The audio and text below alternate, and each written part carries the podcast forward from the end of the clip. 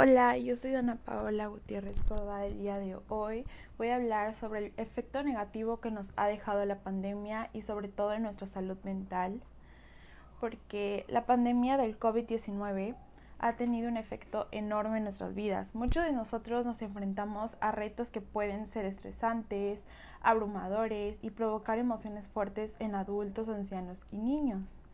Es natural sentir estrés, ansiedad, angustia y preocupación durante la pandemia. Obviamente sí lo es. Y a continuación mencionaré algunas alternativas para sobrellevar esto.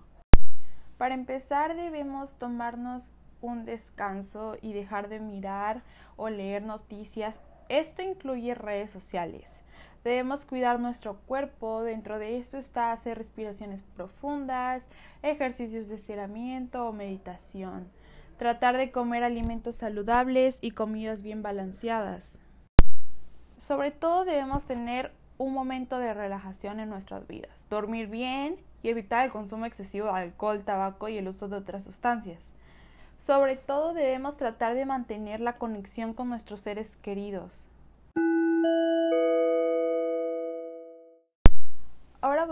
Sobre las crisis que podemos tener en la salud mental durante este tiempo de COVID. Si usted está teniendo dificultades para sobrellevar el estrés o le impide seguir adelante con su vida normal durante varios días seguidos, creo que lo mejor sería comunicarse con su proveedor de atención médica. Este, porque en tiempos de estrés extremos y depresión se pueden encontrar los malos pensamientos, como pensamientos suicidas, y si usted tiene pensamientos suicidas, la mejor opción será pedir ayuda familiar y contactar a un psiquiatra o psicólogo. Creo que debemos estar informados más sobre el suicidio y les voy a decir unas señales de advertencia de suicidio. Estos incluyen que la persona se sienta aislada, que tenga mayor ansiedad, sentirse atrapado con un dolor insoportable, el aumento del uso de sustancias como el alcohol, el tabaco, el aumento de la ira o la rabia, cambios de humor extremos, dormir demasiado o dormir muy poco y también poder así hacer planes para suicidio es de lo más común. Así que debemos tener cuidado y estar atentos sobre estos factores. Creo que el suicidio no es un juego y por supuesto la salud mental no es un juego como muchas personas lo piensan. Debemos obtener ayuda si es que estamos pasando por una crisis así. Y si descubrimos que una persona, un, algún familiar, hijo, tía, hermano está pasando por algo así, debemos protegerlas y ayudarlas, apoyarlas.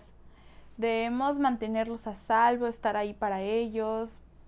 Y por supuesto, obviamente debemos llevarlos a un experto a que los trate y pues también hay que tomar en cuenta que hay grupos en la población que son más vulnerables al estrés y ansiedad, depresión por el COVID, como lo son los adultos mayores y personas con enfermedades crónicas que corren mayor riesgo de enfermarse gravemente.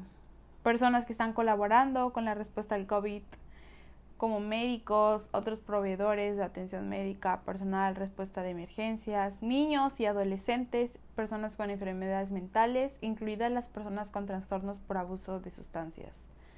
Son las más vulnerables al estrés, pero en realidad toda la gente la podemos vivir con ansiedad, podemos vivir con estrés y con una salud mental no muy estable. Hace poco yo leyendo e investigando vi que el COVID afecta a toda la sociedad. Obviamente no de la misma forma, pero tiene consecuencias psicosociales en los individuos que se sienten estresados y preocupados. Obviamente yo también fui una de esas personas que sintió ansiedad. Llegué a ir, de hecho, al doctor, al médico, a urgencias, pensando que estaba enferma de algo muy grave, pero en realidad eh, me dijeron es ansiedad. Ya que, o sea, la ansiedad no solamente es mental, sino que se puede volver física, te pueden dar taquicardias, puedes temblar, te puedes marear, puedes vomitar. Y todo eso es de ocasionado en tu cerebro, pero se pasa también a lo físico y es cuando se vuelve más fuerte aún. Y pues obviamente cuesta trabajo sobrellevarlo ya que yo creo que la ansiedad no es algo que se vaya para siempre porque todas las personas tenemos ansiedad, solo que hay algunas personas que, o la mayoría de las personas lo sienten muy, muy pequeño y que son como nervios. Este, pero hay otros que sí nos afecta de una forma muy fuerte. Pero pues hay que intentar sobrellevar y por supuesto consultar a psicólogos. La ansiedad no se va, desaparece y en algunas ocasiones puede volver aparecer de nuevo. A algunos les pasa de que un año están así horrible con la ansiedad y le vuelve ya hasta los cinco años. Pero hay otras personas que es constante y pues sí, o sea, también hay medicamentos para controlarla, pero pues no podemos estar ligados a tratar algo exclusivamente por pastillas. También debes mejorar psicológicamente. Pero bueno, yo en conclusión podría decir que el COVID sigue teniendo un impacto negativo en la salud mental de las personas en general y en particular en los grupos de población más vulnerables, pero no debemos dejar que nos consuma por completo el miedo y los nervios. Eso es todo, nos vemos a la próxima.